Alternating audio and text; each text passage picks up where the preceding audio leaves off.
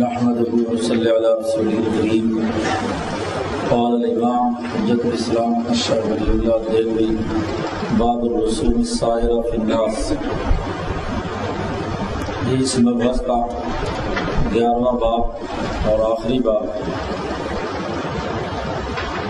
گزشتہ مباحث اور ابواب میں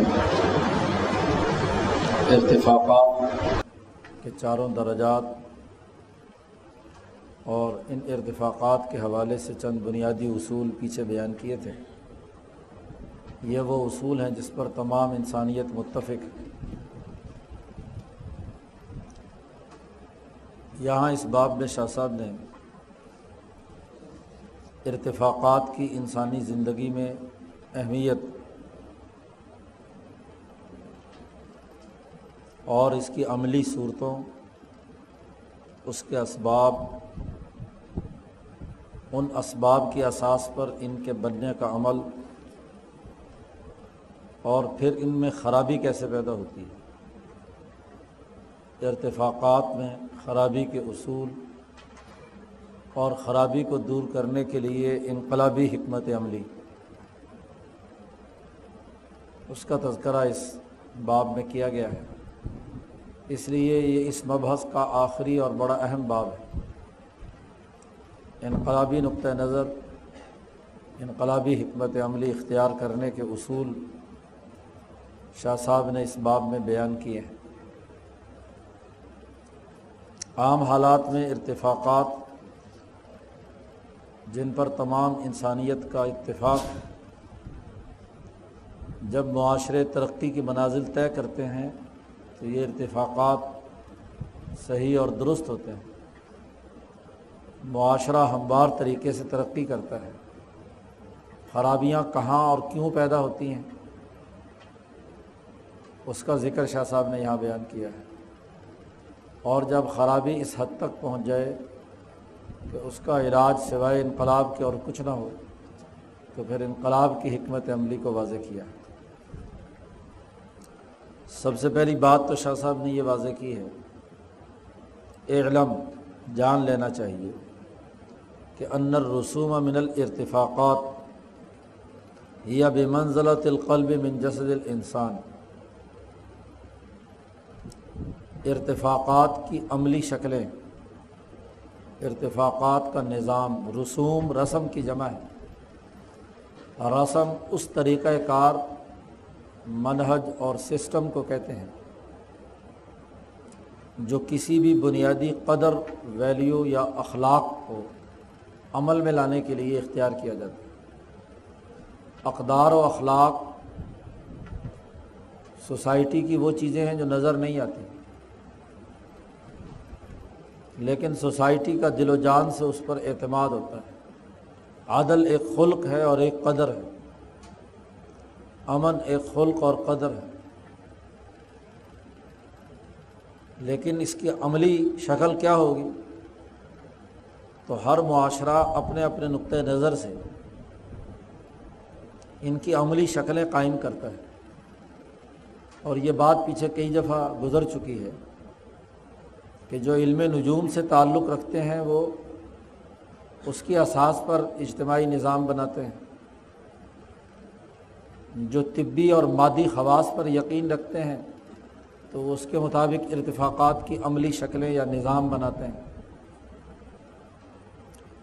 اور جو ان سے اوپر مالا اعلیٰ اور حضرت القدس پر یقین رکھتے ہیں اور مالا اعلیٰ کا نمائندہ انبیاء علیہم السلام جن کے ذریعے سے دنیا میں علوم آتے ہیں، حنیفی تحریک کے انبیاء، تو جو ان اقدار اور اخلاق پر یقین رکھتے ہیں، اس کے مطابق عملی نظام بناتے ہیں۔ عملی نظام ضرور ہوتے ہیں۔ اور دنیا میں خواہ کسی بھی نقطۂ نظر سے عملی نظام بنائے جائیں۔ شروع میں وہ انسانیت کے لیے مفید ہوتے ہیں۔ اس کی وجہ یہ کہ ان کی اساسیات رائے کلی یا مفاد عامہ، ایجاد و تقلید اور حب جمال پر مبنی ہوتی ہے۔ اس کی اساس پر وہ سوسائٹی میں عملی نظام بناتے ہیں۔ تو شاہ صاحب کہتے ہیں کہ انسانی معاشروں میں ارتفاقات کا عملی نظام اور رسم کا ترجمہ مولانا سندھی رحمۃ اللہ علیہ نے نظام سے کیا ہے، اس پروسیجر اور طریقۂ کار سے کیا ہے، جو اخلاق و اقدار کا، کی عملی شکل انسانیت کے سامنے رکھتے ہیں۔ تو ارتفاقات کی یہ عملی شکلیں ہیا بے منزلت القلب من جسد الانسان یہ نظام انسانی جسم میں جیسے دل کی حیثیت ہے، ایسے ہی اس سسٹم کی بھی، جو کسی سوسائٹی میں اجتماعی طور پر قائم ہوتا ہے، اس کی حیثیت بھی دل کی سی ہے۔ دل ہی وہ بنیادی عضو ہے جو خون کی سپلائی پورے جسم میں کرتا ہے۔ دماغ، گردے جگر، اعضاء، ہڈیاں، ناخن سے لے کر پاؤں کے ناخنوں تک، سر کے بال سے لے کر پاؤں کے ناخن تک۔ دل کا کام ہے عملاً حرکت میں رہ کر پورے جسم کے سسٹم کو کنٹرول کرنا۔ خون، صاف ستھرا خون سپلائی کرنا۔ اور جو بوسیدہ اور خراب خون ہے اسے واپس لا کر صفائی تک پہنچانا اور اس کو لینا۔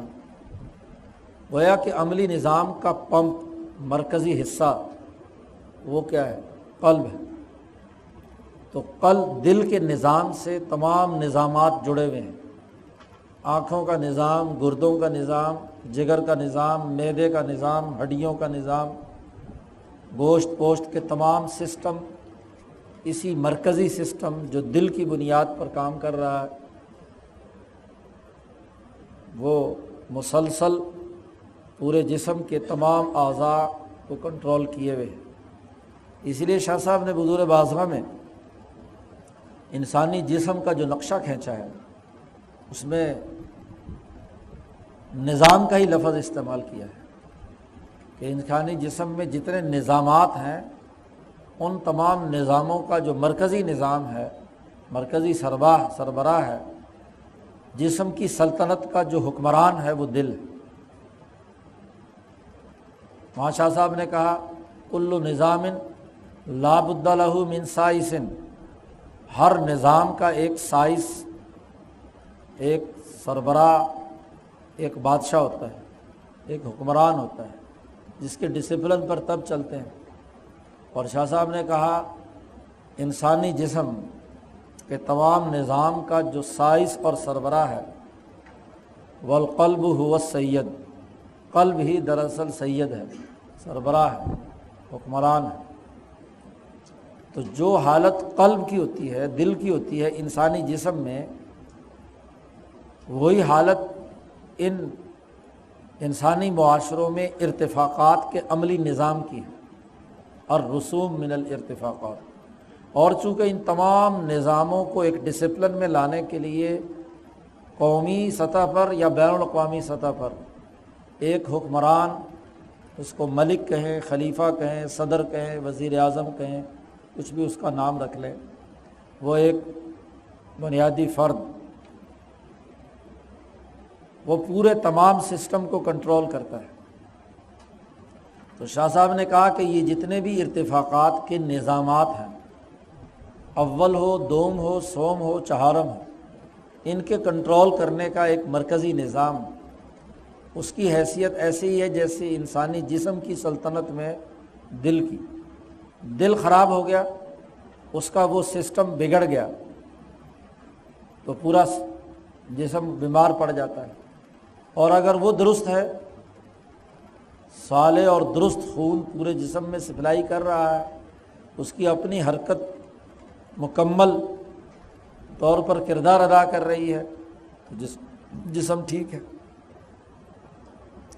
پہلی بات تو شاہ صاحب نے یہ کہی، عام انسانی ذہنی عقل کے مطابق کہ ان ارتفاقات کے نظام کی وہ حیثیت ہے جیسے انسانی جسم کی سلطنت میں دل کی۔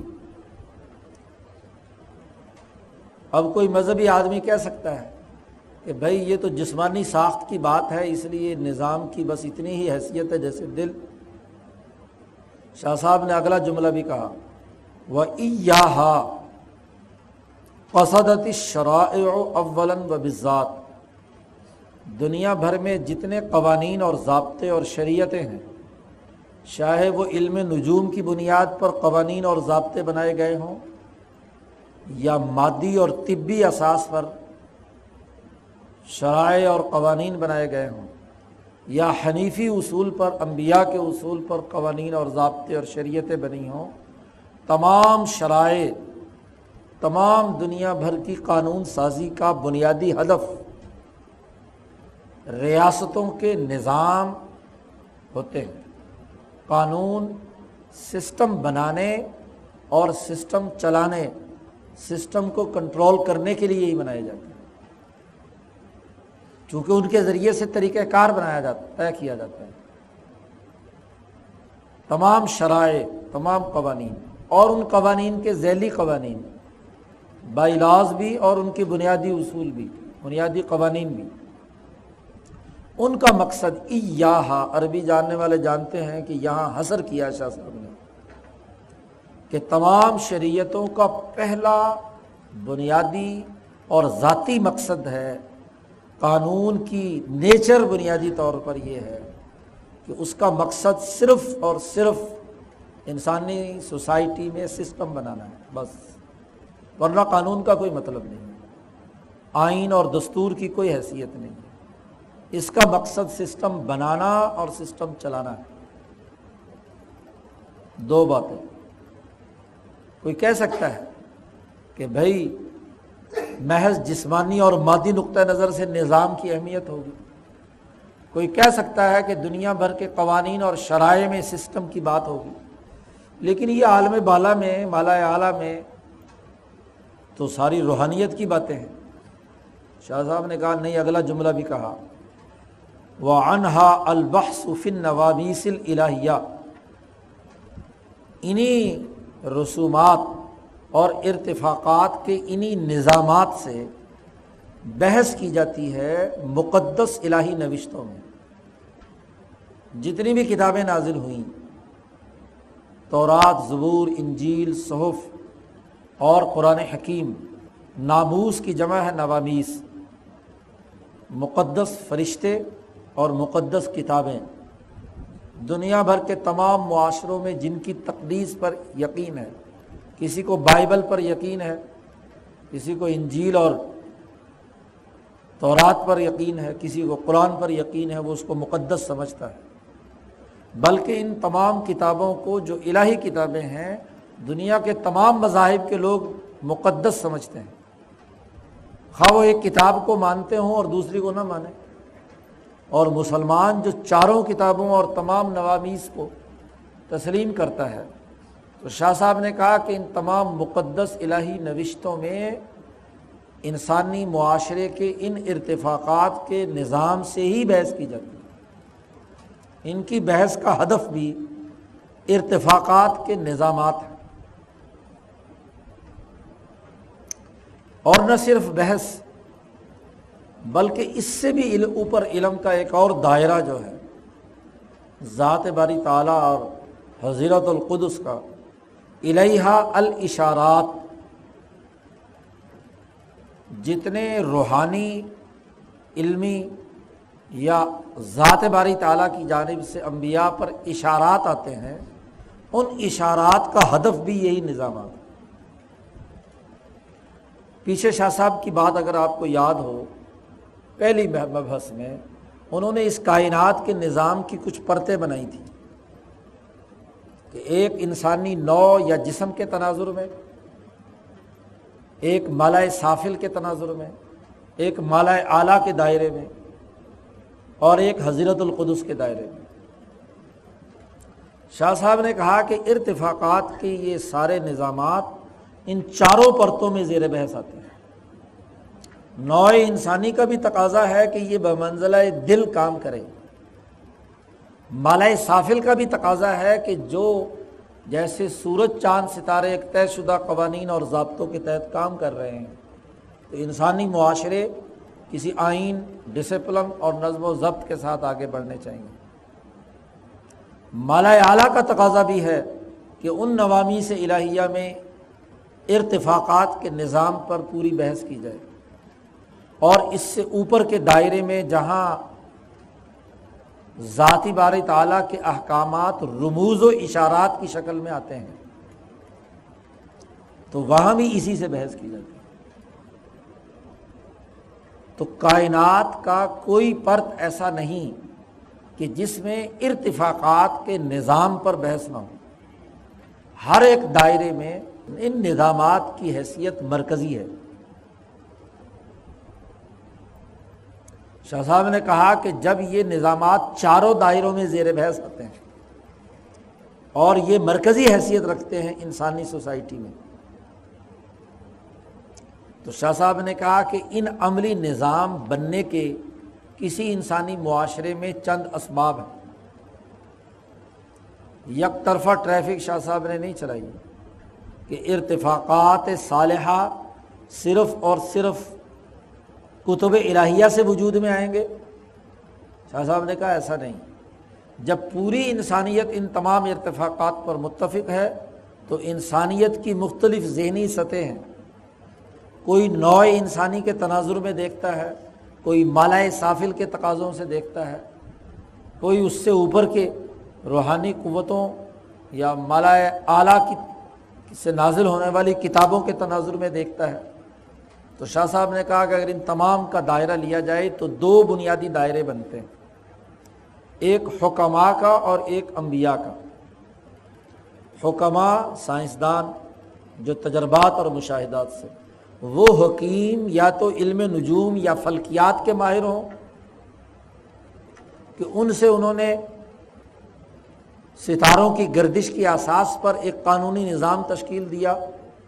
اور اس کی اساس پر انہوں نے انسانی سوسائٹی کے کچھ مفید پہلو تجربوں سے دریافت کیے اور اس کی بنیاد پر کہا کہ اس کی اساس پر معاشرے بننے چاہیے یا مادی تجربات گرد و پیش کی تمام زمینی اشیاء پر غور و فکر اور اس کے سائنسی تجربات سے ان کے انسانوں کے لیے مفید ہونا یا غیر مفید ہونا انہیں معلوم ہوا تو یا تو یہ حکمہ جو فلکیات کے ہوں یا ارضیات کے، خلا کے ہوں یا اس عرض کے، وہ حکمہ انسانی اجتماعیت کے کچھ قوانین اور عملی نظامات استمباد کریں اپنی عقل سے، اپنے تجربے سے، اپنے مسلسل مشاہدے سے، اور وہ دریافت کر کے وہ قوانین وضع کریں جن قوانین کی بنیاد پر ارتفاقات کے یہ نظام ترتیب پائیں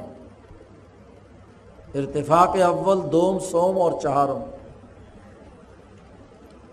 تو شاہ صاحب نے کہا اس کے دو بڑے بنیادی اسباب ہیں۔ وہ اسباب تن منہا۔ ان اسباب کے ذریعے سے ان ارتفاقات کی عملی رسومات اور نظامات وجود میں آتے ہیں، تخلیق ہوتے ہیں تن شو کا استمبات الحکمہ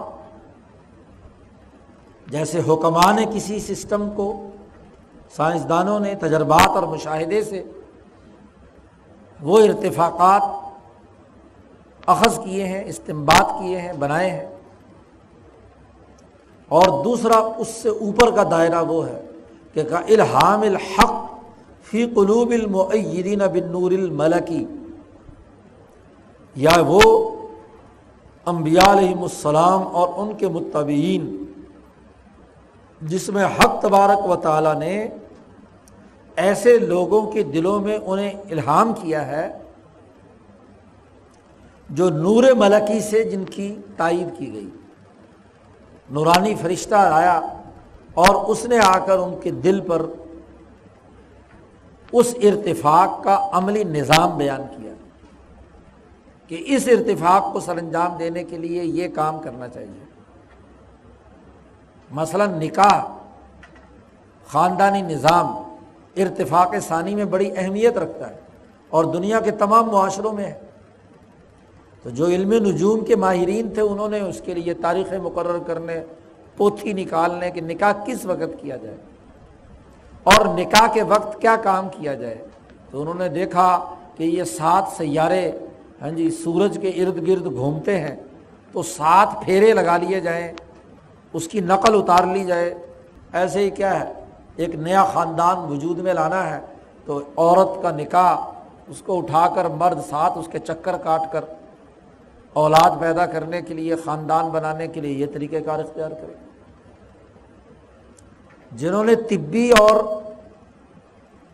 زمینی حقائق اور تجربات کی بنیاد پر تو انہوں نے اس کی بنیاد پر نکاح کے قوانین اور ضابطے، اب ڈاکٹروں نے کہہ دیا کہ جی فلاں فلانا جو ہے تھیلی سیمیا نہیں ہونا چاہیے، فلانا نہیں ہونا چاہیے، ٹیسٹ کراؤ، ان کے یوں کرو، وہ کرو، فلانے کا نکاح ہونا چاہیے، نہیں ہونا چاہیے۔ تو نجومیوں نے کہا کہ فلاں ستارے کے وقت ہونا چاہیے اور فلانی ہاں جی ستارہ طلوع ہو جائے تو پھر کرنا چاہیے، نہیں آگے پیچھے کرنا چاہیے۔ ڈاکٹروں اور حکیموں نے کہا کہ نہیں جی اس طرح ان دو میں بیماریاں ہیں، ان کا نکاح نہیں ہونا چاہیے۔ تو یہ تجربات اور حکمات اور ایک وہ ہے کہ جو الہام الہی نے ایک طریقہ کار وضع کیا کہ یہ نکاح کا طریقہ ہے۔ یہ پہلو ہے کہ اس اصول اور ضابطے کو تو کوئی لازمی اور قطعی پابندی نہیں، لیکن جہاں بھی دو مرد اور عورتوں کے درمیان دونوں خاندان، دونوں کی اجتماعیت جس بات پر متفق ہو جائے خفیہ سفارت کاری کے ذریعے سے جس کو منگنی کہتے ہیں یا خطبہ کہتے ہیں، تو اللہ کے نام سے، اللہ کی طاقت سے اس کا خطبہ پڑھ کے ہاں جی دونوں کے درمیان ایک معاہدہ نکاح ایجاب و قبول کرایا جائے اور مجمع عام میں ہو۔ اس مجمع عام میں اللہ کا وہ کلام پڑھا جائے، تو اس کلام کے اثرات اس ستاروں کی نحوست کا خاتمہ بھی کر سکتے ہیں۔ اور وہ جو اگر کوئی ایسی کوئی خرابی موجود ہے تو اس کو بھی دور کر سکتے ہیں، وغیرہ وغیرہ۔ تو جو المعیدین بن نور الملکی، جن کے دلوں پہ نور ملکی نازل ہوتا ہے، تائید کی جاتی ہے، ان کو اگر حق تبارک و تعالیٰ کسی علم کا الہام کریں اور اس علم کی بنیاد پر وہ معاملہ، کوئی ارتفاقات کا نظام بنائے تو یہ دوسرا طریقہ ہے۔ مالا اعلیٰ کی طاقت اور قوت، وہ مالا سافل اور تمام قوتوں پر طاقتور ہے۔ وہ قبض و بست، احالہ اور الہام کے ذریعے سے دنیا کے باقی تمام دائروں اور نظاموں پر وہ نظام حاوی ہے۔ تو دو طریقۂ کار ہیں ان ارتفاقات کے نظام قائم کرنے کے حوالے سے، دو بنیادی سبب۔ یہ تو کسی چیز، کسی ارتفاق کی عملی شکل کی تخلیق کا طریقہ کار ہے۔ کہ نجومیوں نے اپنے تجربات سے، مادیت پرستوں نے اپنے تجربات سے، انبیاء علیہ السلام نے اپنے الہام یا القاع سے وہ چیزیں دریافت کر کے بیان کر دیں۔ لیکن وہ انسانیت میں پھیل جائیں۔ بڑے بڑے لوگ ان تمام ارتفاقات کے عملی نظام کو دل و جان سے قبول کر لیں، تو اس کے پھیلنے کے بھی کچھ اسباب ہیں۔ کسی ڈاکٹر نے بہت اچھی بات کہی ہو، لیکن ضروری تو نہیں کہ وہ پھیل جائے۔ کسی نجومی نے بہت اچھی بات کہی ہو، کسی نبی اور نبی کے ماننے والے، کسی ولی اور بزرگ نے کوئی اچھی بات کہی ہو اچھا نظام بتایا ہو۔ تو ضروری تو نہیں کہ لوگوں میں وہ پھیل جائے، وہ کتابوں میں بند بھی رہ سکتا ہے۔ پھیلنے کے کیا اسباب ہوتے ہیں؟ شاہ صاحب نے ان کا تجزیہ کیا۔ ہے شاہ صاحب تخیلاتی باتیں نہیں کرتے۔ عملی بات یہ ہے کہ پھیلنے کے طریقے بھی شاہ صاحب نے بتلایا کہ دو ہیں۔ وہ اسباب تن تشیر بہا فناس کچھ ایسے اسباب ہیں جن سے یہ ارتفاقات کے نظامات یہ انسانی سوسائٹی میں پھیل جاتے ہیں۔ فروغ پذیر ہو جاتے ہیں، رواج بن جاتا ہے۔ معاشرے اس کے مطابق کام، عمل کرتے ہیں۔ اور اس کی وجہ کیا ہے؟ یہ ارتفاقات کے نظام دنیا میں کس لیے پھیلتے ہیں؟ شاہ صاحب کہتے ہیں مسل کونی ہا سنت ملکن کبیر دانت لہر رقاب کوئی بہت بڑا شہنشاہ یا حکمران کسی ریاست کا سربراہ، کوئی سیاسی نظام یا بین الاقوامی حکمران، انہوں نے اس سائنس کی، حکمت کی، نجوم کی یا نبی کی بات مان کر اس کو اپنی اتھارٹی کے بلبوتے پر نافذ کر دیا۔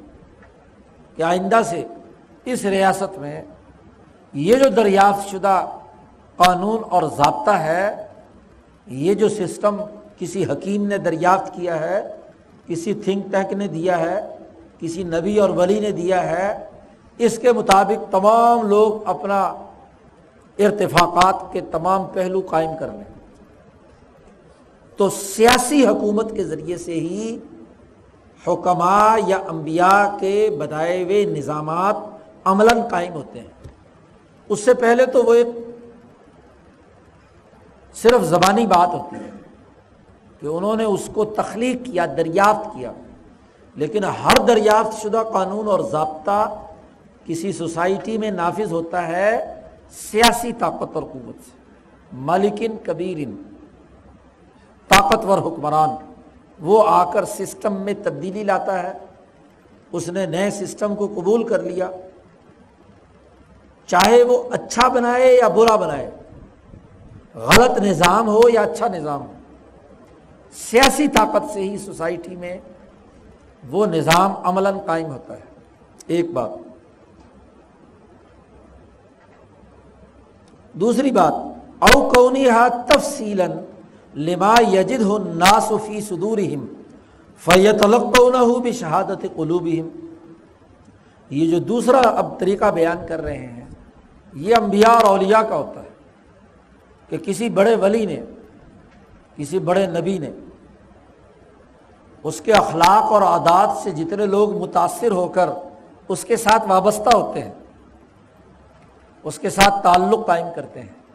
اور اس نے ان کی دل کی بات کی اساس پر ایک اچھا اور عمدہ نظام بیان کیا، تو انسانوں نے از خود اپنی خوشی سے، اپنی دل کی گواہی سے اس پر اعتماد کرتے ہوئے اسے قبول کر لیا۔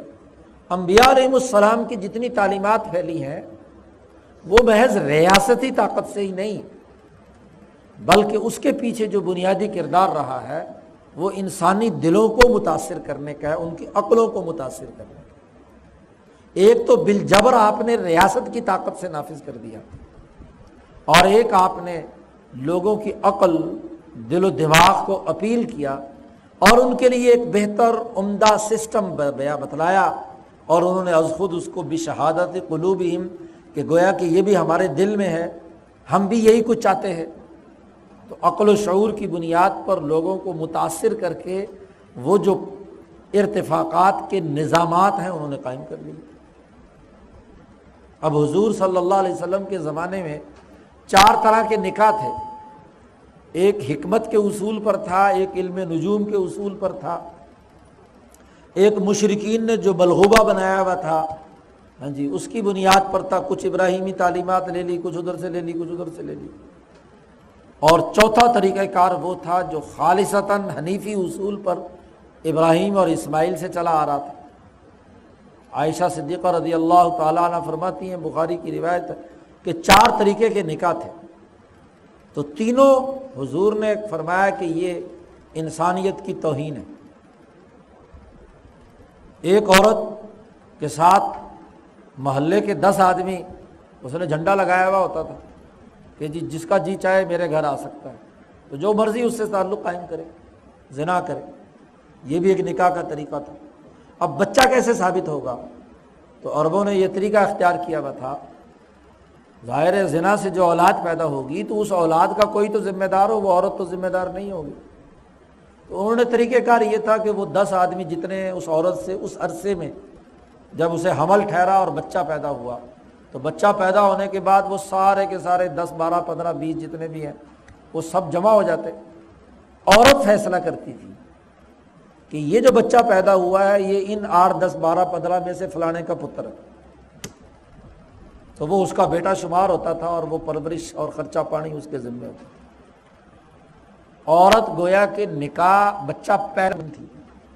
اب وہاں مرد کے نسل کا تعین عورت نے کرنا ہے۔ اور اس سے یہ معلوم نہیں کہ باقاعدہ کسی قاعدے اور ضابطے کے تحت کہ واقعی یہ اس کا بچہ ہے، نہیں معلوم۔ باقی لوگ تسلیم کر لیتے۔ اب یہ ایک بڑا بھونڈا طریقہ تھا۔ نکاح، اس کو کہنا نکاح کے لفظ پر کیا ہے؟ اس کا کوئی خاندانی نظام سے کوئی تعلق نہیں۔ ارتفاق کے ثانی کے تقاضوں کے دائرے سے باہر تھا۔ تو بہرحال اس طرح کے جو نکاحات تھے وہ ختم کر دیے۔ اور جو صحیح نکاح تھا اصل، وہ برقرار رکھا گیا کہ بھائی یہ مستقل نکاح ہوگا۔ یہ نہیں کہ یہ عورت جو ہے کبھی کسی کے ساتھ تعلق قائم کرے اور کبھی کسی سے تعلق قائم کرے، ایسا نہیں۔ یہ ایک مثال دے دی۔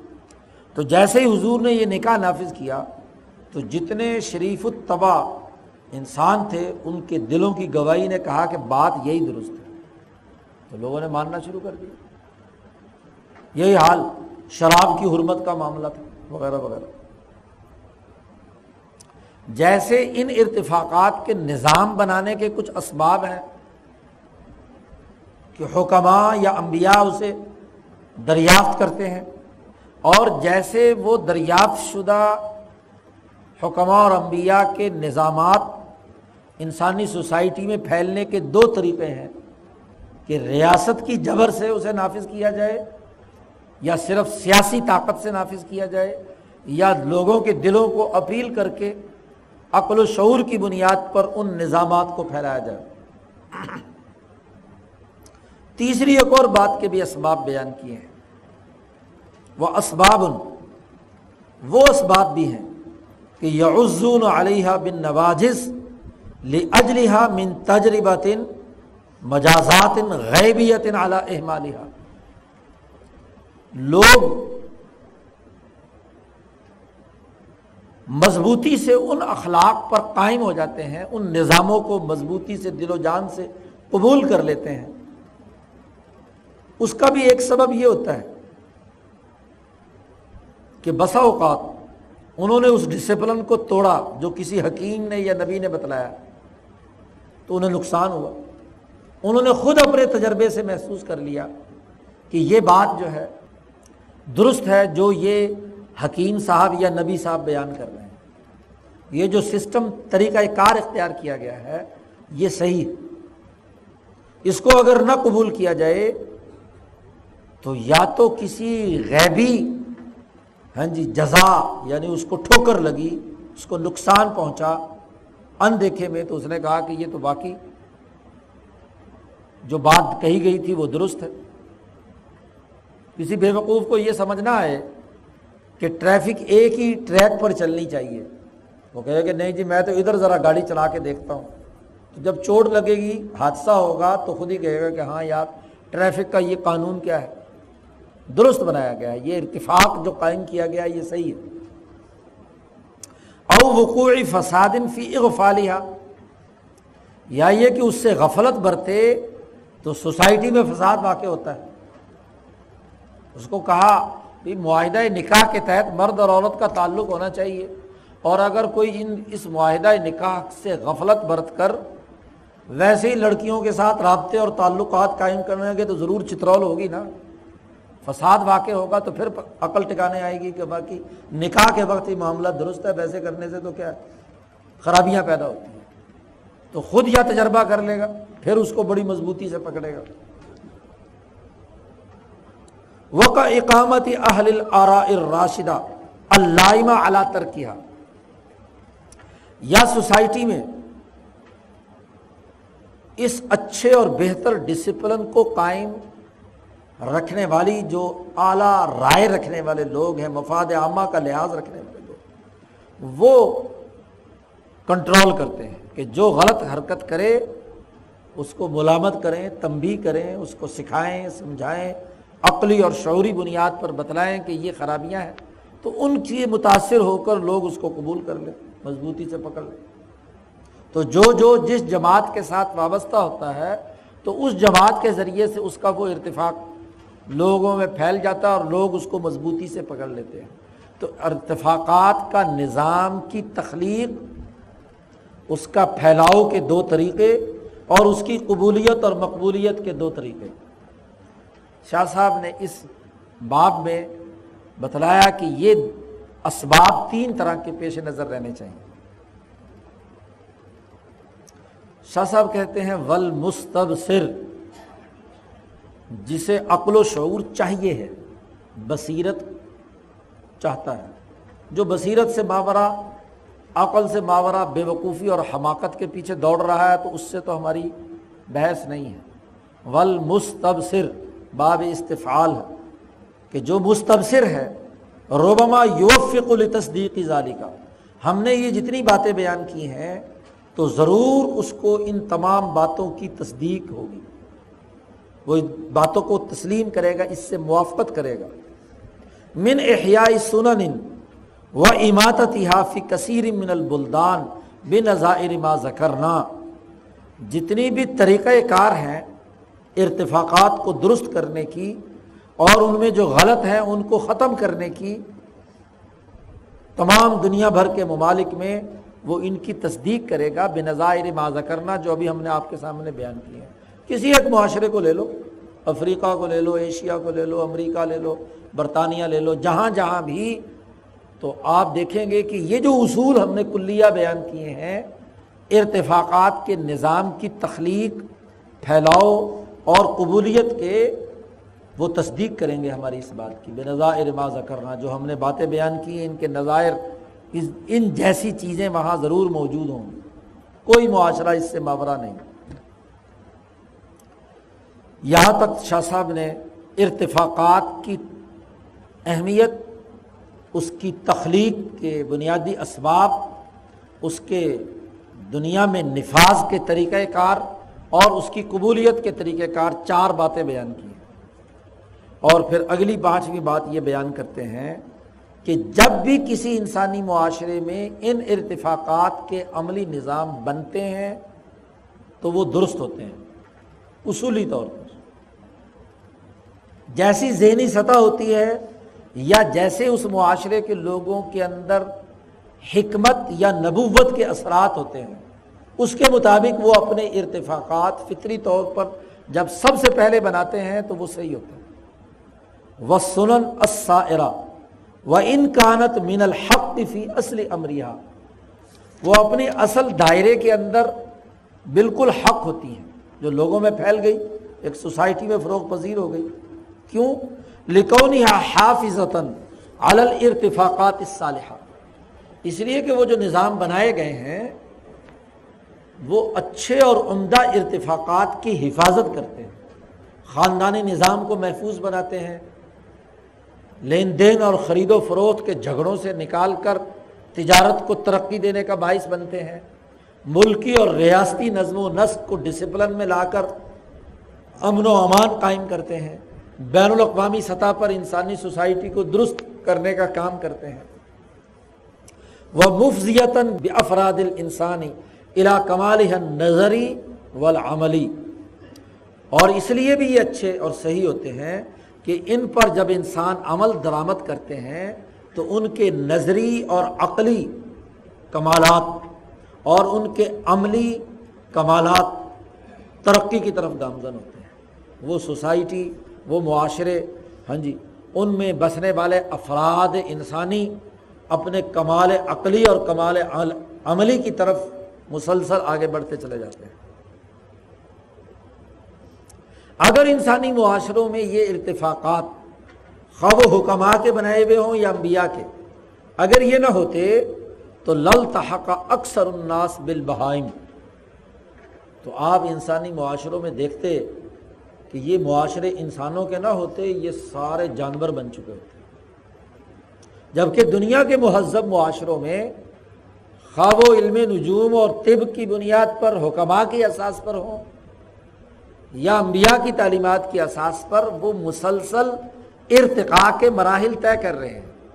اس کا مطلب یہ ہے کہ وہ جانور سرے سے نہیں ہے اگر یہ ارتفاقات سرے سے ہی بنیادی طور پر خراب ہوتے تو یہ سب کے سب جانور بن چکے ہوتے، انسانیت کی روق ان میں باقی نہ رہتی۔ لیکن جب دنیا کے تمام بر اعظموں پر ہم نظر دوڑاتے ہیں، تو یہ انسانیت ہے اور انسانوں کے کچھ طور طریقے اور ان کے مہذب معاشرے اپنے اپنے ذہنی سطح اور اپنے اپنی عقلی صلاحیت کے مطابق موجود ہے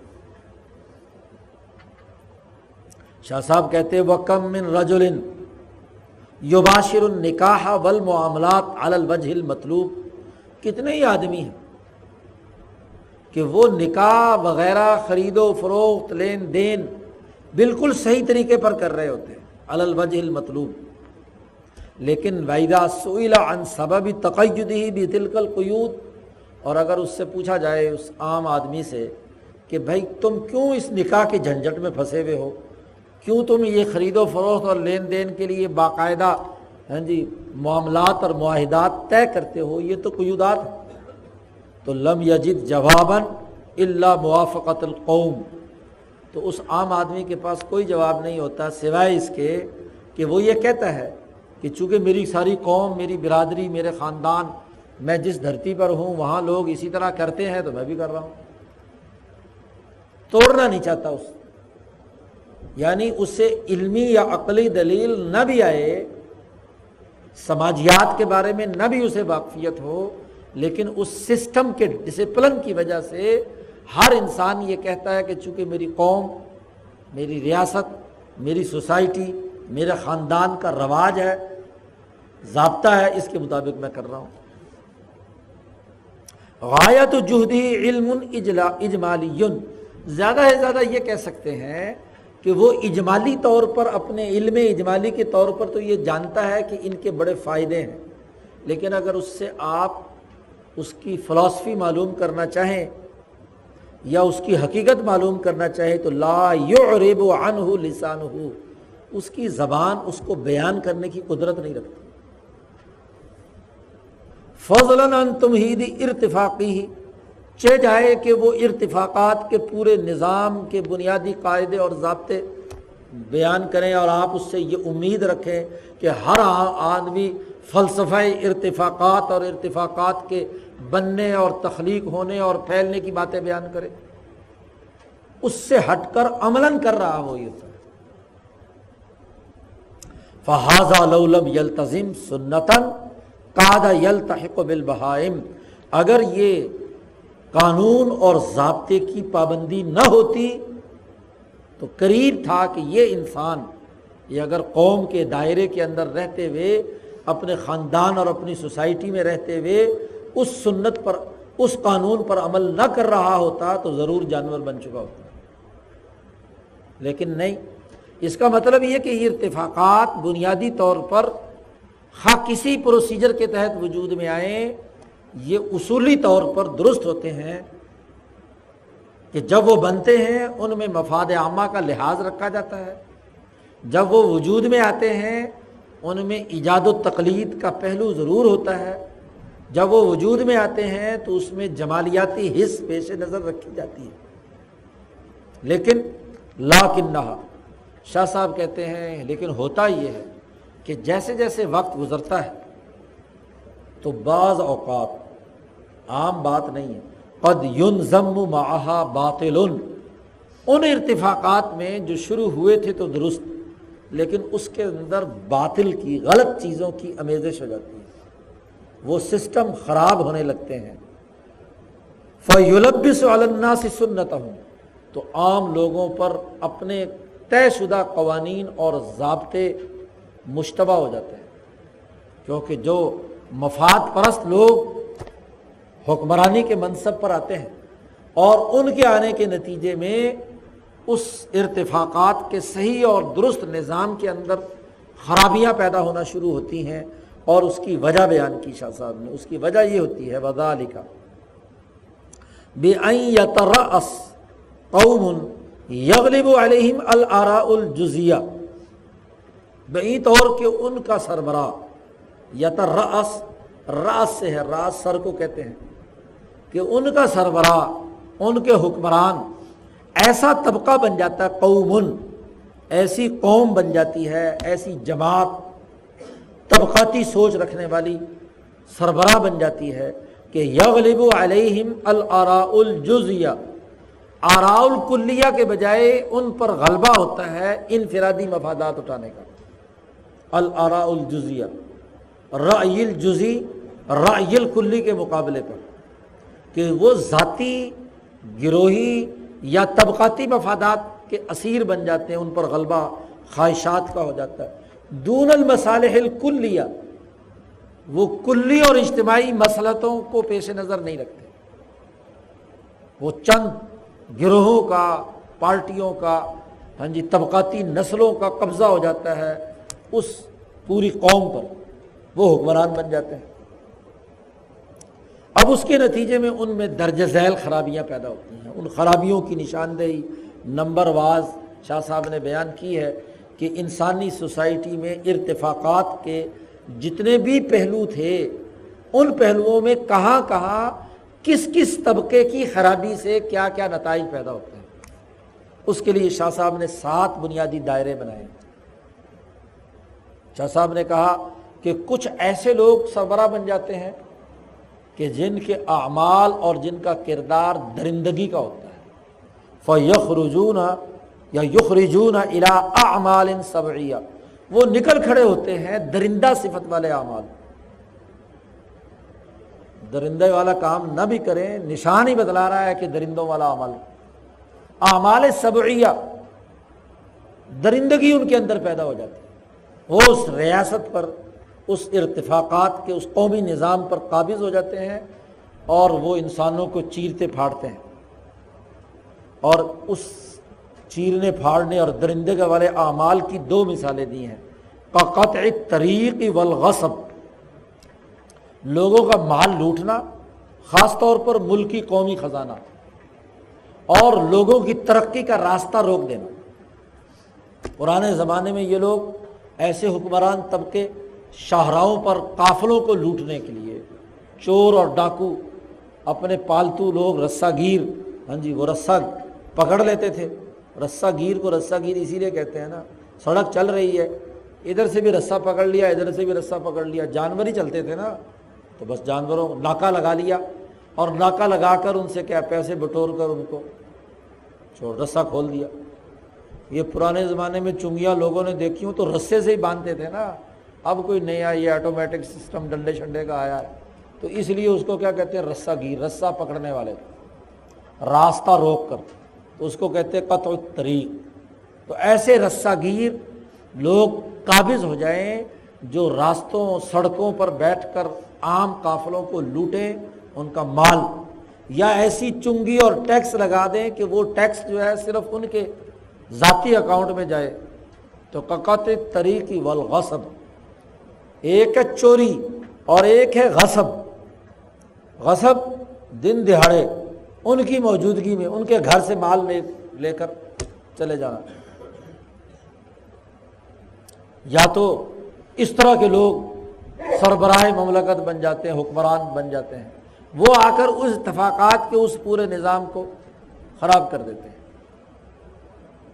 امریکہ وجود میں آیا اور پہلے شروع میں نظام بنا، انقلاب برپا کیا، برطانیہ سے آزادی حاصل کی، بڑا اچھا آئین اور دستور بنایا۔ ہاں جی دنیا میں لوگ مثال دیتے کہ کیا بہترین نظام ہے امریکہ کا۔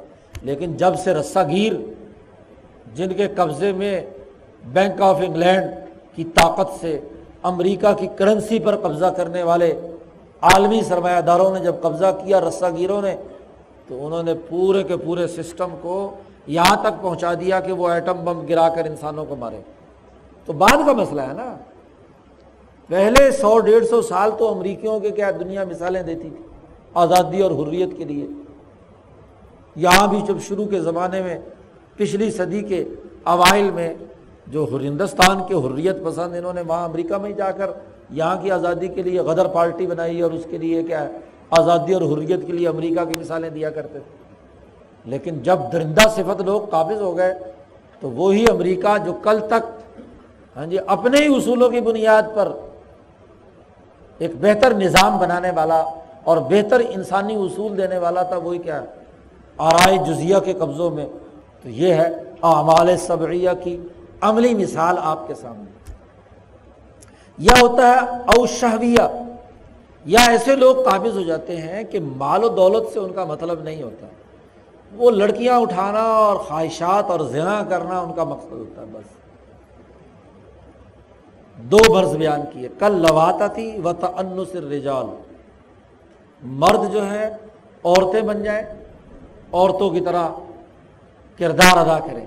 اور یا لڑکوں کے ساتھ شہابت پوری کرنا، یا زنا کا ارتکاب کرنا۔ تو ڈسپلن توڑ دیا آپ نے۔ اور وہ اس کے مطابق سسٹم بنانا شروع کرتے ہیں۔ ہاں جی۔ عورت کو باہر لا کر میدان میں شمع محفل بنانے کے لیے سرمایہ دار طبقے نے کردار ادا کیا۔ ورنہ یہی امریکہ، یہی برطانیہ، یہی یورپ آج سے سو، ڈیڑھ سو سال پہلے ان کی عورت بھی اسی طرح پردے میں تھی۔ اسی طرح وہ کاشتکاری کے کام کرتی تھی، لیکن ایک ڈسپلن میں رہ کر۔ وہاں وہ غیرتی نہیں تھی کہ آپ نے ایک مرد کی استعمال کی چیز بھی بیچنی ہے تو اس کے اوپر۔ ہاں جی پراپگنڈا کرنے والوں نے اشتہار کے اوپر لڑکی کی ننگی تصویر ضرور بچھانی تو یہ اعمال شہویہ غالب آنے کے نتیجے میں پوری سوسائٹی کا جو ارتفاقات کا سسٹم ہے، فیملی سسٹم ہے، تباہ و برباد ہو کر او اکسابن زارہ تیسری شکل۔ ایسے لوگ مسلط ہو جائیں جو پیشہ ورانہ طور پر انسانیت کے لیے نقصان دہ پیشے اختیار کیے ہوئے سود خور ایڈم اسمتھ کی اولاد کر ربا، مثال دی سود کی۔ و تطفیف القیلی والوزن۔ ایسے حکمران طبقے آ جائیں کہ جو ناپ تول میں کمی، ڈنڈی مارے۔ عوام سے لینا ہو تو پورا بلکہ زیادہ لے۔ اور خود دینا ہو تو کم دے۔ تو یہ سرمایہ پرستانہ ذہنیت، دولت کی حوث، زر کو اصل بنا لیں۔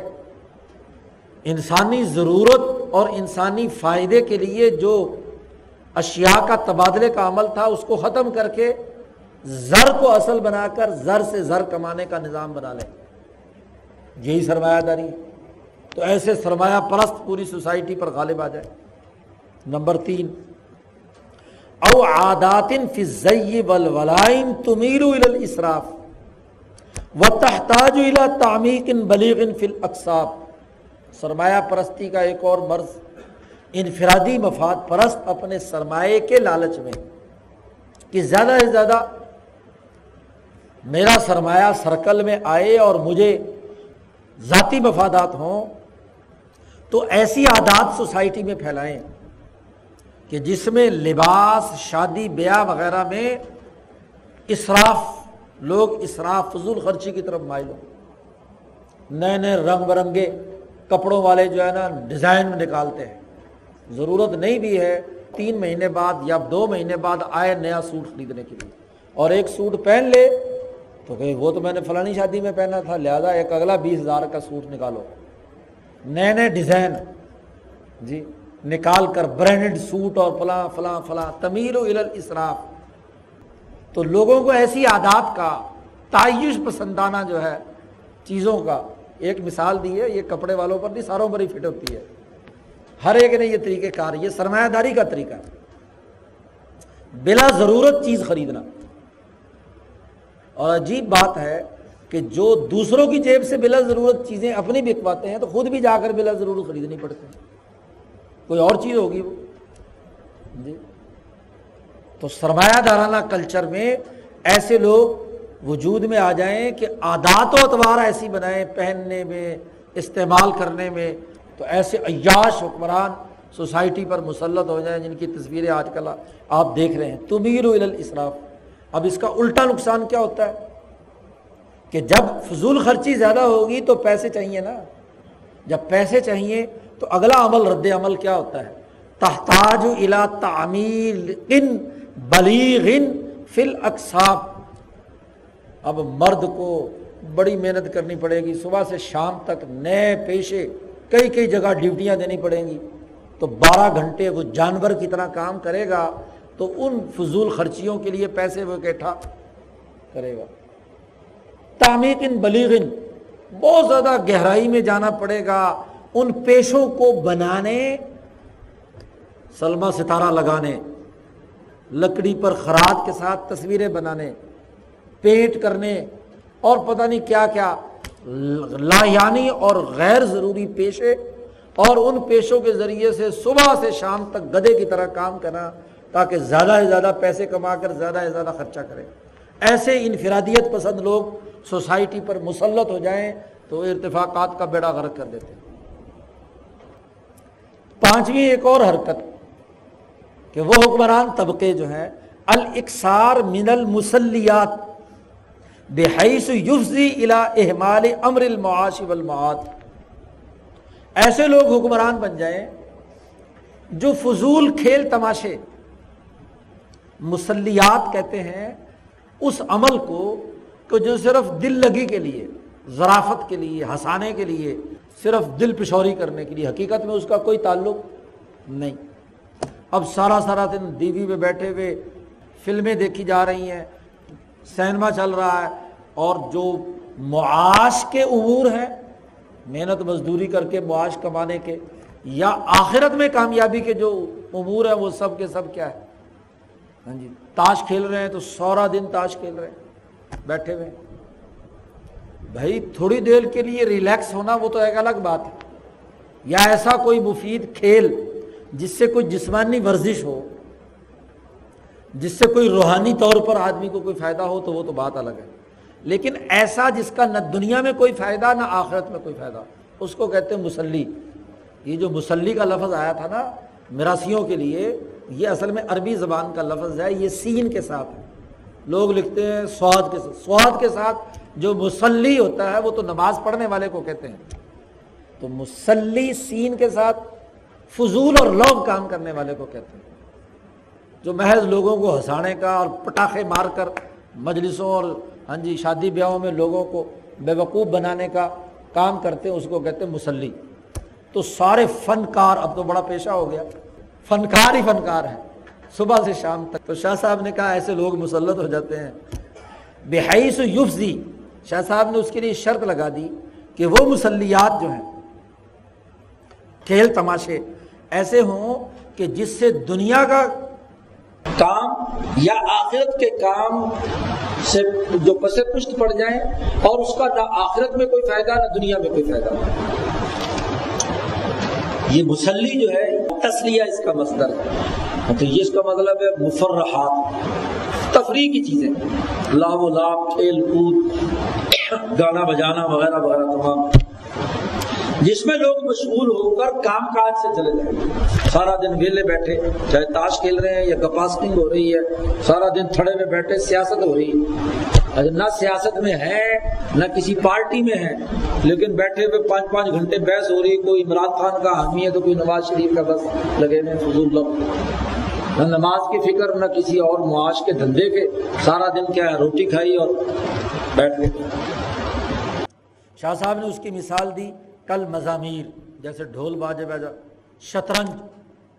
یاد رکھو، شطرنج کے بارے میں ہماری تمام فکائی کتابوں میں موجود ہے کہ فوجیوں اور حکمرانوں کے لیے شطرنج کہ جو عسکری مہارت پیدا کرنے، دشمن کے مقابلے کے لیے حکمت عملی اور اس کے لیے اگر ذہن کو تیز کرنے کے لیے کہ چالیں کیسے چلنی ہیں، دشمن کی چالوں کو ناکام کیسے کرنا ہے، دشمن چال کیسے چلتا ہے، تو اس کے لیے وہ شطرنج کا کھیل کرے۔ صرف اس حکمران طبقے کے لیے جائز کہ وہ تشہیز اذہان فوجی حکمت عملی بنانے کے لیے کیا ہے؟ اور چونکہ یہ فوجی کھیل ہے، فوجی تمرین کا۔ لیکن جو اس سے تعلق ہی نہیں رکھتے، ویسے ہی ویلے بیٹھے ہاں جی تاش کے پتوں پہ دل پشوری کر رہے ہیں۔ نہ کبھی حکمت عملی بنائی، نہ لینا، نہ دینا، نہ واسطہ، نہ مطلب۔ تو فضول وقت ضائع کیا۔ نہ دنیا کا کوئی فائدہ، نہ آخرت کا فائدہ۔ ایسے ہی محض شکار کھیلنا دل پشوری کے لیے۔ ہاں اگر شکار کھیل کر، لا کر آپ نے بیچنا ہے، مزدوری کمانی ہے تو ٹھیک ہے۔ اسی طریقے سے وہ اقتناع الحمام، حمام بنانا اور حمام غسل ہی کرتے رہنا۔ بس بند سور کے ہی کام کرنا۔ تو یہ ظاہر فضول لوگ کام ہے۔ ونح بھی اس طرح کے کیا ہے؟ ہر وقت نہانے دھونے اور کپڑے بدلنے اور ہر گھنٹے، دو گھنٹے بعد لباس بدلنے، یہ ایسے حکمران مسلط ہو جائیں۔ نئی سے نئی ہاں جی لباس بھی پہننا، لباس سے میچنگ فلاں فلاں فلاں چیزیں بھی ہونی ہے تو یہ ساری کی ساری فضول لغویات نمبر چھ، ایسے حکمران طبقہ مسلط ہو جائے کہ جبایات منحقت ابنا سبیل جو اس ملک اور ریاست میں تجارتی قافلے آتے ہیں یا مسافر مہمان آتے ہیں ان کے اوپر ظالمانہ ٹیکس لگا دینا۔ جی کیونکہ اگر ریاست کے تمام افراد پر لگائیں تو وہ تو سارے لوگ چیخ اٹھیں لیکن وہ کیا کرتے ہیں؟ ابنا سبیل راستوں پر ایسی ظالمانہ چنگی وصول کرنا جس سے من تن جو تباہ و برباد کر کے رکھ دے، اس سے گزرنے والے کو۔ جی گاڑیوں پہ آج کل ٹول ٹیکس ماشاء اللہ بڑھتا ہی بڑھتا ہی جا رہا ہے۔ جبایات منحکا اور وہ خراج مستحصل للرعیہ، ایسا ٹیکس جو رعایا کی جڑ کاٹ دے۔ استیصال استیصال جو جڑ سے اکھیڑ کر دے، اصل ختم کر دے۔ لوگوں کا اصل سرمایہ ہی وہ ٹیکس لوٹ لے جائے۔ ایسا ظالمانہ ٹیکس۔ جی تو ایسا ٹیکس لگائے یا ہاں جی ایسی چنگی لگائے تو لوگوں کے مال پر قبضہ کرنے کے لیے وہ آرائے جزیہ کے لوگ اپنے مفادات کے لیے۔ نمبر سات اوت تشاہ و تشاہد فیما بینہم۔ تشاہ تشاہ کہتے ہیں شہ شہ سے ہے۔ قرآن نے بھی یہ لفظ استعمال کیا۔ احضرت الانفس الشح۔ لوگوں کے دلوں میں ہرس اور لالچ پیدا کر ہو گئی۔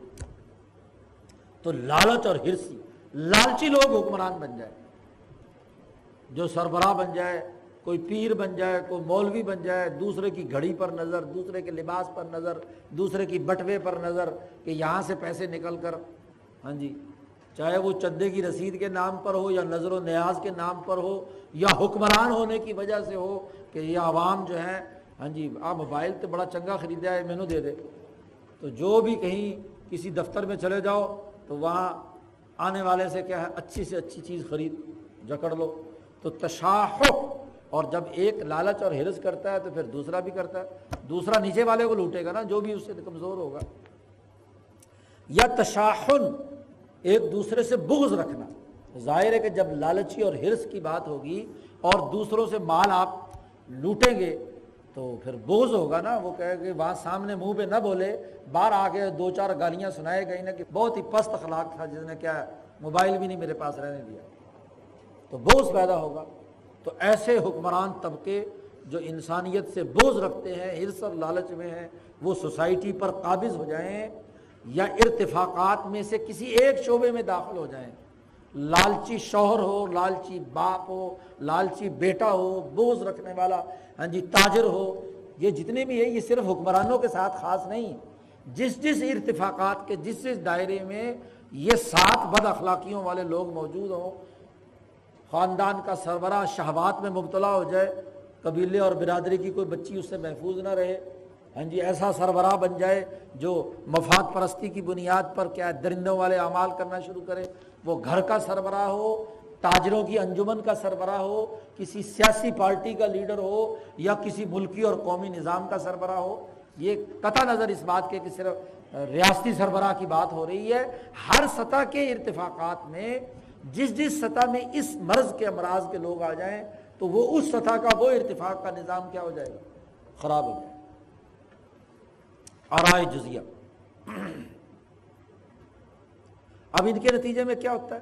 فیست سنون الوحا معناس یہ سات طرح کے بد اخلاق لوگ کیا کرتے ہیں؟ یہ ساری بد اخلاقیاں یہ لوگوں کے ساتھ کرنے پر تو بڑے خوش ہوتے ہیں۔ ان کا ہر وقت جی چاہتا ہے کہ یہ ساری خرابیاں لوگوں کے ساتھ کرتے ہیں۔ لیکن ولا یستحسنون ان یفعل ذلك معهم۔ وہ اس کو قطعی پسند نہیں کرتے کہ لوگ ان کے ساتھ بھی یہ حرکت کریں۔ ان کی ہرس ان کی لالچ، ان کی شہوت، ان کے غلط پیشے، ان کی غلط عادات و اطوار یہ ہمارے ساتھ بھی ہوں۔ تو ایسے حکمران طبقے اپنے لیے نہیں پسند کرتے کہ کوئی ان کے ساتھ حرکت کرے۔ اور اگر ان کے ساتھ کوئی حرکت کرے تو پھر شور بجاتے، دیکھو جی قانون کی خلاف ورزی ہو رہی ہے۔ ہمیں مفت میں پکڑ کر جیل میں ڈال دیا۔ جی۔ دوسروں کے ساتھ کرے تو کوئی مرض نہیں۔ اور ان کے ساتھ کوئی کرے تو تب جاتے ہیں۔ یون کرو علیہم احادن فلاں یون کرو علیہم احادن اب ہوتا ہے کہ یہ اس طرح کے طاقتور اور شیطان صفت لوگ یہ ایک دن میں ارتفاقات خراب نہیں ہوتے، معاشرے ایک دن میں خراب نہیں ہوتے، مسلسل ایک عمل آگے بڑھتا جاتا ہے۔ اور ایسے شیطان صفت لوگ جن کے پاس طاقت بھی آ جائے، روب بھی آ جائے، کوئی جا اور مرتبہ اور شان و شوکت بھی آ جائے تو پھر لوگ جو ہے ان کے سامنے بولنے سے اعتراض کرتے ہیں۔ کوئی ان پر اعتراض، انہیں پتہ اعتراض کریں گے تو اور مصیبت میں پھنس جائیں گے۔ تو شاہ صاحب کہتے ہیں، ہوتے ہوتے ہاں جی اگلی نسل میں، اگلے دور میں جا کر کیا ہوتا ہے؟ فیجی فجرت القوم۔ شروع والوں نے تو ابھی ابتدا کی تھی اور کچھ نہ کچھ شرم و حیا ان کے پاس ہوتی ہے۔ رشوت لینے میں کچھ نہ کچھ شرم کرتے ہیں۔ آج سے ستر سال پہلے کوئی رشوت مانگتا تھا تو لوگ اسے برا سمجھتے تھے۔ پھر درمیان کا زمانہ آیا تو پھر کیا نظر انداز کرتے تھے۔ اور اب جو رشوت نہ لے، اس کو کہیں گے کہ بڑا نیک آدمی ہے۔ جی بیبا بندہ کی تعلق۔ تو اس کی اس رشوت لینے کو کہیں گے، لیتا کیوں نہیں ہے؟ یہ حرام خوری کرتا کیوں نہیں؟ تو آخری نتیجہ کیا نکلتا ہے؟ ایستا ایستا کہ فیجی فجرت القوم۔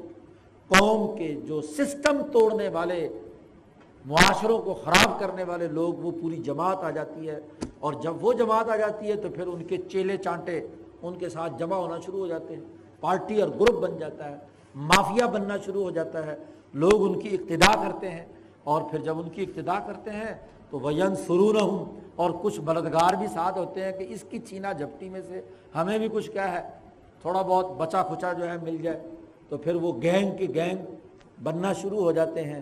اور وہ یب ضرور سعی فی اشاعتی ظالی کا ان خرابیوں کو پھیلانے میں یہ تمام کے تمام لوگ جو ہیں پوری پوری کوشش کرتے ہیں۔ پورا مافیا بن گیا، گینگ بن گئے، ان کے نیچے ذیلی افراد بن گئے، وہ ان کے لیے اعلی کاری کا کام کرتے ہیں۔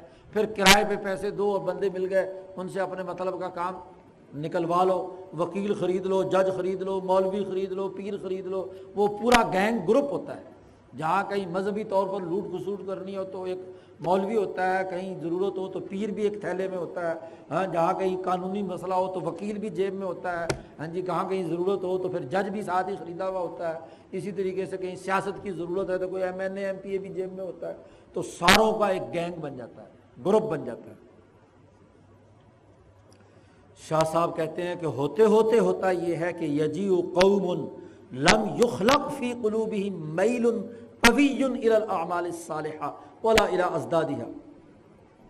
ایسی قوم اگلے زمانے میں تخلیق پذیر ہوتی ہے کہ ان کے دلوں میں معمولی سا بھی میلان نہیں رہتا اچھے اعمال کی طرف، جس کے لیے وہ سسٹم بنائے گئے تھے، جو شروع میں سوسائٹی نے بنائے اعمال صالحہ۔ اور ولا الا ازدادیہ نہ اس کی جو برائیاں ہیں وہ ان کی طرف۔ فیحملہم ما یرون من الرؤسائی تبسک بزالی کا تو وہ ان کے سربراہ اس کو مضبوطی سے پکڑ کر لوگوں کو اس پر ابھارتے رہتے ہیں اور پھر اناس و علادین ملوک لوگ بھی اس کے عادی بن جاتے ہیں۔ جب تک ان کو چتر نہ مارو، ظالمانہ ٹیکس نہ لگاؤ، ان کی توہین تزلیل نہ کرو، اس وقت تک انہیں بھی چین، وہ سو جوتے بھی کھانے کے لیے تیار ہوتے ہیں اور سو پیاز بھی کھاتے ہیں۔ ہوتے ہوتے پوری سوسائٹی یرغمال ہو جاتی ہے۔ پورا سسٹم خراب ہو جاتا ہے۔ اور حتیٰ کہ یہاں تک ہوتا ہے کہ روبا آیت بہم المذاہب الصالحہ، یہاں تک کہ وہاں تمام اچھے مذہب اور راستے سارے کے سارے بند ہو جاتے ہیں۔ چاہے وہ علم نجوم کے قوانین ہوں حکمہ کے قوانین ہوں یا حنیفی قوانین ہوں، وہ سب کے سب مذاہب الصالحہ عمدہ اور اچھے راستے سارے بند ہو اس سوسائٹی سے۔ وہ یب قوبن فطرت ہم سویت فی اخریات القوم۔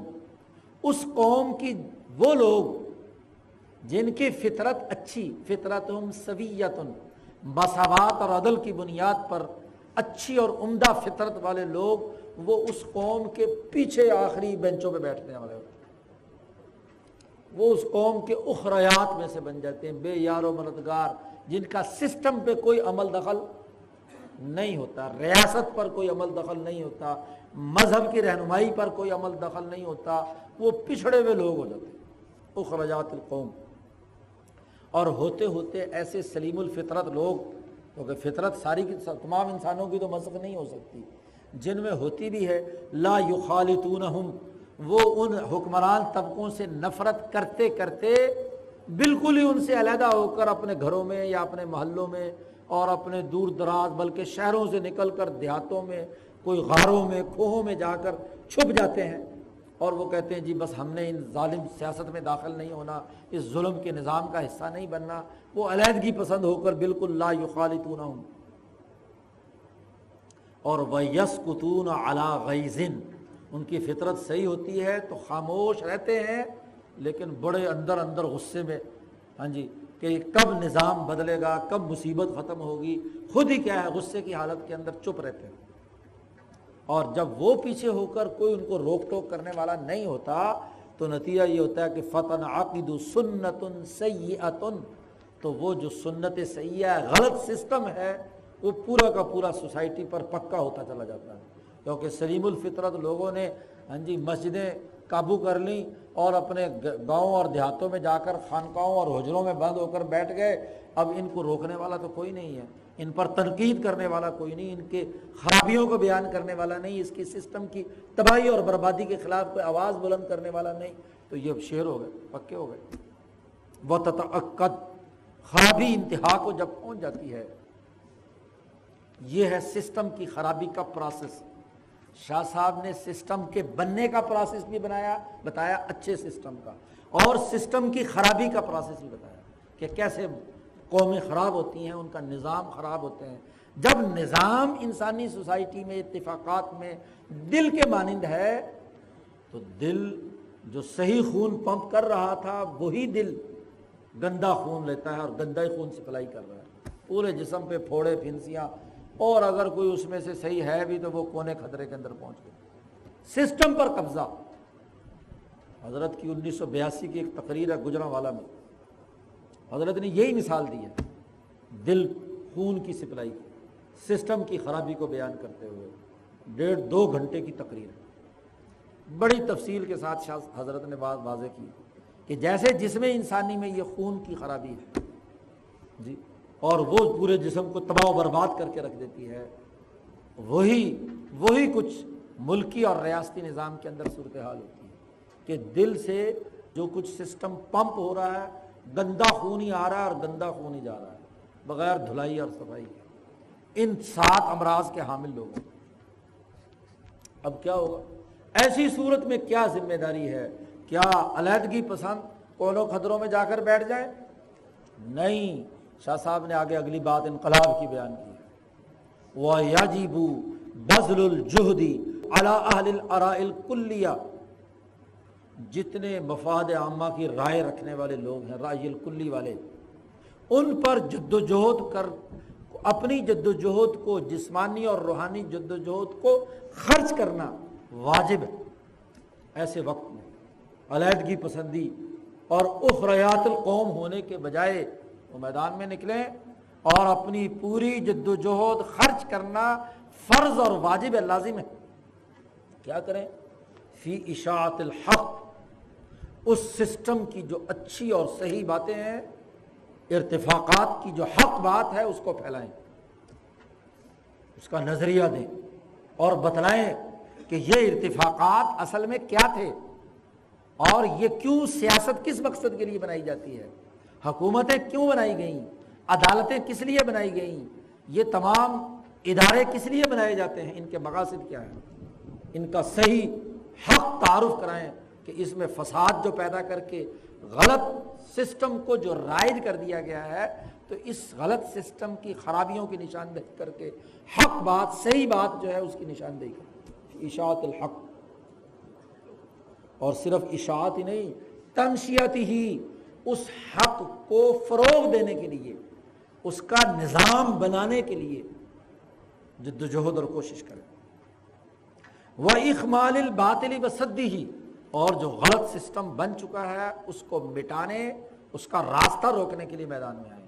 اور یہ کہیں کہ یہ انسانیت دشمن، یہ جو غلط سسٹم ہے، اس کو ختم ہونا چاہیے، ٹوٹنا چاہیے۔ اخمال کہتے ہیں، بھڑکتی ہوئی آگ پر پانی ڈال کر اسے بجانا۔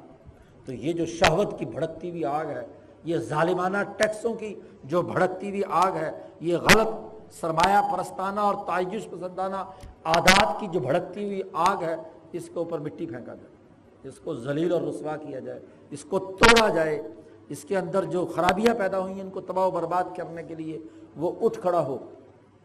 باتوں سے کچھ نہیں ہوتا بسا اوقات۔ روبما لم یکن ذالکا اللہ بمخاصمات او مقاتلات بسا اوقات یہ اس وقت تک نہیں ہو سکتا جب تک کہ اس سرمایہ دار طبقے سے مخاصمت لڑائی مول نہ لے۔ کیونکہ لڑائی مول لیے بغیر۔ اب یہ کہیں جی دیکھو جی یہ لڑتے رہتے ہیں۔ ان کے ناک کے نیچے کچھ نہیں آتا۔ شاہ صاحب نے کہا یہ اس وقت تک نہیں ہوتا جب تک کہ ان کے ساتھ مخاصمت نہ پیدا کی جائے، مزاحمت نہ کی جائے ان کی۔ اور صرف یہی نہیں، دو باتیں کہی ہیں۔ پہلا درجہ مخاصمت ہے۔ اس کی نفی ہے۔ ان خرابیوں کا سرے سے انکار ہے۔ ان سے جھگڑنا ہے۔ اور آگے بڑھ کر ایسی طاقت پیدا کرے کہ او مقاتلات اگر قتال کی اور لڑائی کی نوبت آئے تو ایسے شیطان صفت لوگوں کو راستے سے ہٹایا جائے۔ ظاہر ہے دونوں درجے، پہلا سٹیپ مکمل ہوگا تو پھر اگلا سٹیپ ہے نا۔ مقاتلات اور شاہ صاحب کہتے ہیں کہ اس زمانے میں جب ایسے انفرادیت پسند لوگ انسانی سوسائٹی پر مسلط ہوں، اس زمانے میں سب سے بڑا نیک عمل یہ انقلاب برپا کرنا ہے۔ نفلیں پڑھنا تصویریں گھمانا، ذکر اذکار کرنا، یہ افضل الاعمال ایسے وقت میں نہیں ہے۔ کلو ظالی کا من افضل اعمال البر۔ اس وقت یہ شمار کیا جائے گا ہر ایک شمار کیا جائے گا من افضل اعمال البر، نیکی کے تمام اعمال میں سے سب سے افضل ترین عمل۔ اسی لیے کہا کہ علماء اور مجاہدوں کے لیے فرض نماز کی ادائیگی کے بعد سب سے افضل ترین کام یہ ہے۔ اور آپ نے اس کتاب کے شروع میں شاہ ولی اللہ صاحب کا جملہ بھی پڑھا تھا کہ فرائض ادا کرنے کے بعد اس فلسفت التشیل اسلامی کے اس انقلاب کو میری اس کتاب کو پڑھنا افضل و اعمال البر۔ یہی جملہ بادشاہ صاحب نے بولا۔ انقلاب برپا کرنا، انقلابی کام کرنا، انقلابی تحریک پیدا کرنا، زیادہ سے زیادہ لوگوں تک پہنچ کر اس سسٹم سے مخاصمت اور مزاحمت کا شعور پیدا کرنا ہی من افضل اعمال البر۔ جی۔ بھائی فرض بڑا کرو۔ فرض بڑھنے کے بعد اس کے بعد سب سے بڑا کام جو ہے نظریے کی محنت۔ دعوت، جد جہد اور کوشش۔ یہی افضل اعمال البر۔ اس سے بڑا کوئی عمل افضل نہیں۔ شاہ صاحب کہتے ہیں وائزا ان عقدت سنت الراشدت ایسے انفرادیت پسند لوگوں سے مخاسمت اور لڑائی کے بعد ان کے انقلاب برپا کرنے کے بعد، ان کو توڑنے کے بعد جب اچھا نظام قائم ہو جائے، ان عقدت سنت الراشدت اچھا اور عمدہ نظام بن جائے، قانون نافذ ہو جائے اور فصل القوم اور قوم اس کو تسلیم کر لے عصرن بعد عصرن ایک زمانے کے بعد اگلے زمانے میں بھی۔ وہ علیہ کان محیاہم و مماتہم، اور اسی پر لوگوں کی زندگی اور موت پکی ہو جائے۔ کہ اسی پر مریں اور اسی پر زندہ ہوں۔ اور ان کے تمام علوم ان کے دلوں میں اس بہتر سسٹم پر ایسے ہو جائیں جیسے پکی لکڑی ہوتی ہے۔ کچی لکڑی کی اور جیسے مرضی گھما لو ادھر ادھر ہو جاتی ہے۔ لیکن جو لکڑی خشک ہو کر پکی ہو جاتی ہے، وہ ٹوٹ تو سکتی ہے، لیکن وہ اپنے جو شکل اس کی بن چکی ہے، اس شکل سے آگے پیچھے۔ اس کے لیے عربی والے لفظ استعمال کرتے ہیں، ضرب المسل کہ یبست علیہ نفوس و علوم اعلیٰ اور عمدہ ارتفاقات پر ان کے علوم اور ان کے نفوس لکڑی کی طرح پکے ہو کر خشک ہو جائیں۔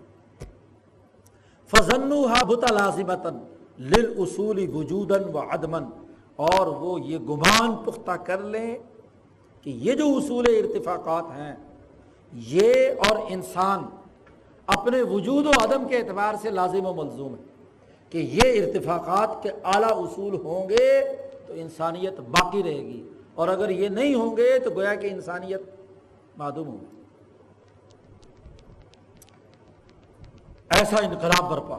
تو چونکہ یہاں مثال گویا کہ اشارت شاہ صاحب نبی اکرم صلی اللہ علیہ وسلم کے انقلاب کی اور اس انقلاب کے بعد کی صورتحال کا نقشہ کھینچ رہے شاہ صاحب نے کہا، لم تکن ارالت الخروج۔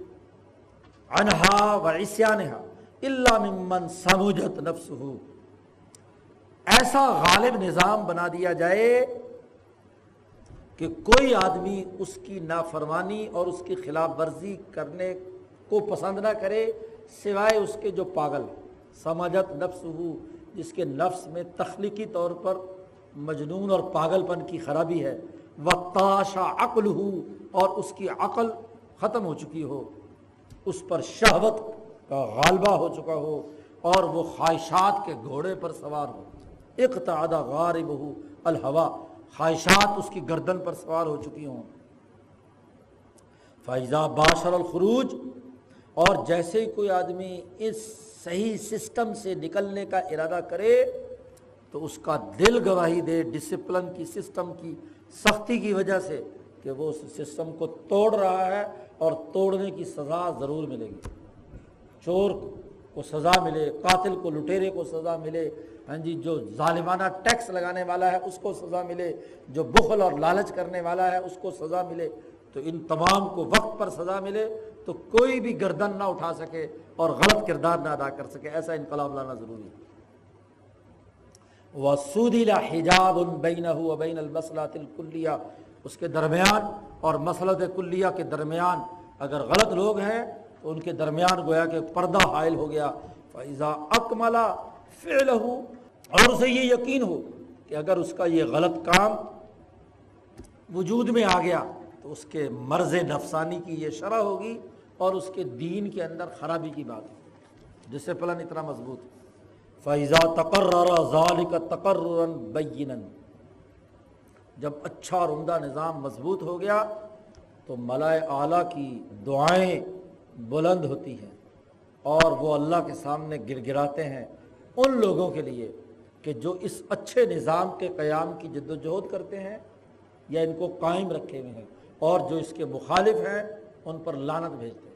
جیسے حضور نے جب انقلاب برپا کیا اور ون عقدہ فی حضیرت القدس اور حضیرت القدس میں یہ بات پختہ ہو گئی کہ اللہ کی رضا ہے ان لوگوں کے لیے جو ارتفاقات کا بین الاقوامی نظام درست بنائیں گے اور ان کے لیے لانت اور ناراضگی ہے جو ان ارتفاقات کے نظام کو توڑیں گے۔ ہم من باشا رہا او علیہ۔ اور جب ایسا نظام قائم ہو جاتا ہے تو ایزا کانت سنن کزالی کا اسی کو کہتے ہیں وہ انسانی فطرت، من الفطرت التی فطر اللہ الناس علیہ جس پر انسانیت کو اللہ نے پیدا کیا ہے، وہ فطرت ہی شمار ہوگی اگر یہ ارتفاقات کا نظام درست ہو جائے۔ شاہ صاحب نے کہا، ایسی صورت میں فطرت انسانیت بحال ہوتی تو نبی اکرم صلی اللہ علیہ وسلم نے بین الاقوامی انقلاب برپا کر کے فطرت انسانیت کو زندہ کیا۔ اب جو بھی قیامت تک اس فطرت کے مطابق جدوجہد اور کوشش کرتا رہے گا وہ کیا ہے، انسانیت کی بقا کی کام کر رہا ہے۔ اور جو اس کے ساتھ اس سے روگردانی کر کے اس جاری نظام کا علیہ کار بن گیا، تو لانت دنیا کی ذلت اور رسوائی اور آخرت کا عذاب اس کے لیے ہے۔ یہ بات یہاں شاہ صاحب نے مکمل کر دی ہے۔ یہ بات شاہ صاحب نے وہاں بدور بازگاہ میں مزید واضح کی ہے ان ارتفاقات کے حوالے سے کہ اگر کسی انسانی معاشرے میں، کسی دور میں ارتفاق رابع ٹوٹ جائے، اس کے رویے غلط ہو جائیں تو پھر ریاستوں کو چاہیے، ریاستوں کو چاہیے کہ وہ اپنا نظام میں جو اعلیٰ انسانی اصول ہے، اس کی بقا کی کوشش کرے۔ اور اگر ریاستوں کا قومی نظام ارتفاق سالس ٹوٹ جائے، تو ارتفاق ثانی کی حفاظت کی جد وجہد یعنی ایسی جماعت ضرور برقرار رکھی جائے کہ جو ار ارتفاقات کے اعلیٰ نظام کو کے مطابق اپنے رویے بنائے، جد وجہد اور کوشش کرے۔ کم از کم ایک پارٹی بنا کر رہنا۔ اسی کو حضور نے فرمایا، الزم الجماع جماعت کو لازم پکڑو۔ جی ریاست اگر آپ کے کنٹرول میں نہیں ہے، تو جماعت کے ساتھ اچھی جماعت کے ساتھ تو شامل ہو سکتے ہو۔ اس جماعت کا حصہ تو بن سکتے ہو۔ اس کے نظریے اور جد وجہد کے اندر تو شریک ہو سکتے ہو، تو یہ کم از کم ضرور۔ اور اگر یہ بھی نہ کرے آدمی، تو تباہ و برباد ہوگا جماعت نہیں ہے تو فرد کو اپنے اصولوں پر قائم رہنا ہے۔ اس کے لیے کوشش کرنی ہے۔ اور جماعت بنانی ہے۔ چاہے دو آدمی کیوں نہ ہو تین آدمی کیوں نہ ہو دو ملے، چار ملے، دس ملے۔ ہاں جی ان، اس اجتماعیت کو برقرار رکھنا ہے۔ تو شاہ صاحب نے کہا کہ کوشش چوتھے ارتفاق تک پہنچنے کی ہو، لیکن عملی صورت حال اگر ہاں جی بین الاقوامی اور قومی ارتفاق کی خراب ہو، تو کم از کم جماعتی زندگی کو اختیار کرنا یہ لازمی اور ضروری ہے۔ اور جس میں اجتماعیت اور جماعت کا کوئی جرسومہ نہیں ہے، تو اس کے لیے آخری شکل جو نبی اکرم صلی اللہ علیہ وسلم نے بھی بیان کیا ہے کہ جو اس معاشرے میں مقابلہ نہیں کر سکتا، مزاحمت اور مخاسمت نہیں کر سکتا سرمایہ دار طبقے سے، تو اس کو اپنا ایمان بچانے کے لیے پہاڑوں پر چڑھ جانا چاہیے۔ سوسائٹی سے علیحدگی اختیار کرے۔ ان کا حصہ مت بنے۔ جو عذاب ان پر آ رہا ہے، تو اس عذاب کا وہ خود شریک نہ ہو۔ وہ صوفی مزاحمت بھی نہ کرے اور رہے انہیں سرمایہ داروں کے ساتھ انہیں کے جنازے پڑھائے اور انہیں کے نکاح پڑھائے اور انہیں کا اعلی کار بنا رہے اور پھر کہے جی میں تبلیغی اور نیک ہوں۔ نہیں۔ یا تو مزاحمت کرے، ایک ہی راستہ ہے۔ اور اپنی جماعت مزاحمت کے اصول پر، انقلاب کے اصول پر بنائے۔ اور اگر یہ نہیں کر سکتا، تو پھر سوسائٹی کے اندر اگر ہے، تو وہ اس جماعت کا اعلی کار ہے، چاہے وہ کتنا ہی نیک کیوں نہ ہو۔ اور اگر مزاحمت والی جماعت میں نہیں ہے، تو پھر اگر واقعی اپنے آپ کو ایماندار سمجھتا ہے، تو پھر اس کو کسی غار اور کو میں جا کر پہاڑ میں گلگت میں بیٹھ جائے۔ شاہ صاحب نے وہاں ایک کسی حکیم صاحب کا ہاں جی پرانے زمانے کی کوئی گم شدہ بات کا ایک شعر بھی وہاں نقل کیا ہے، البیت المشہور۔ بڑا مشہور شعر ہے یہ کہ اضالم تستتی امرن فدا ہو عربی میں ہے اضالم تستتی امرن فدا ہو وہ جاوز ہو علامہ تستتی ہو کہ جو تم کام نہیں کر سکتے تو پھر کیا کرنا چاہیے؟ بھاری پتھر نہیں اٹھا سکتے۔ تو چھوڑ دو۔ عقل کی بات یہی ہے نا۔ وہ جاوز ہو علامہ تستتی ہو اور ادھر چلے جاؤ جتنی طاقت ہے۔ اپنی طاقت کے مطابق تو کرنا ہے نا۔ طاقت اگر کم ہے تو کم درجے میں زیادہ ہے تو زیادہ درجے میں۔ یہ کہ سرے سے ہاتھ پیر توڑ کر بیٹھ جانا کہ جی سسٹم ایسا ہے، لہٰذا ہم بھی ایسے ہو جائیں۔ تو یہ بات غلط ہے۔ شاہ صاحب نے وہاں واضح طور پر کہا اور شاہ صاحب نے ایک بڑا اہم جملہ وہاں استعمال کیا ہے کہ دنیا میں فساد تبھی پیدا ہوتا ہے جب انسان ارتفاقات کی جتنی اقسام ہیں، ان ان کے تمام دائروں کا احاطہ نہیں کرتا، اس کی عقل و شعور ان تمام کو نہیں سمجھتی، اور وہ صرف ایک علم یا ایک دائرے کا اسیر ہو کر رہ جاتا ہے۔ وسیع تناظر میں سوسائٹی کا تجزیہ کرنے کی اہلیت نہیں رکھتا، اس کی وجہ سے کیا ہوتا ہے؟ اب اگر اسے ارتفاق رابع کی عادت بن چکی ہے یا ارتفاق سالس کی عادت بن چکی اور وہ اسی کو سمجھتا ہے کہ کامیابی ہے تو قومی انقلاب میں اور نہیں ہے تو پھر بس میں تو اسی غلط نظام کا حصے دار بن جاؤں گا یا بن جانا چاہیے اس لیے کہ تبدیلی اور انقلاب تو آ نہیں رہا تو شاہ صاحب نے کہا یہیں سے فساد شروع ہو بھائی جتنی طاقت ہے پورا مجموعی طور پر جائزہ لیا جائے، اس طاقت کے مطابق جد وجہد اور کوشش کے لیے ہاں جی کام کرنے کے لیے اپنے آپ کو تیار کیا جائے۔ وہاں بدور بازگاہ میں زیادہ وضاحت کے ساتھ شاہ صاحب نے یہ بات واضح کی ہے۔ تو یہاں تک ارتفاقات مکمل ہو گئے، بحث مکمل ہو گئی۔ آگے مبحث رابع شروع ہوگا، مبحث السعادت۔ اللہ۔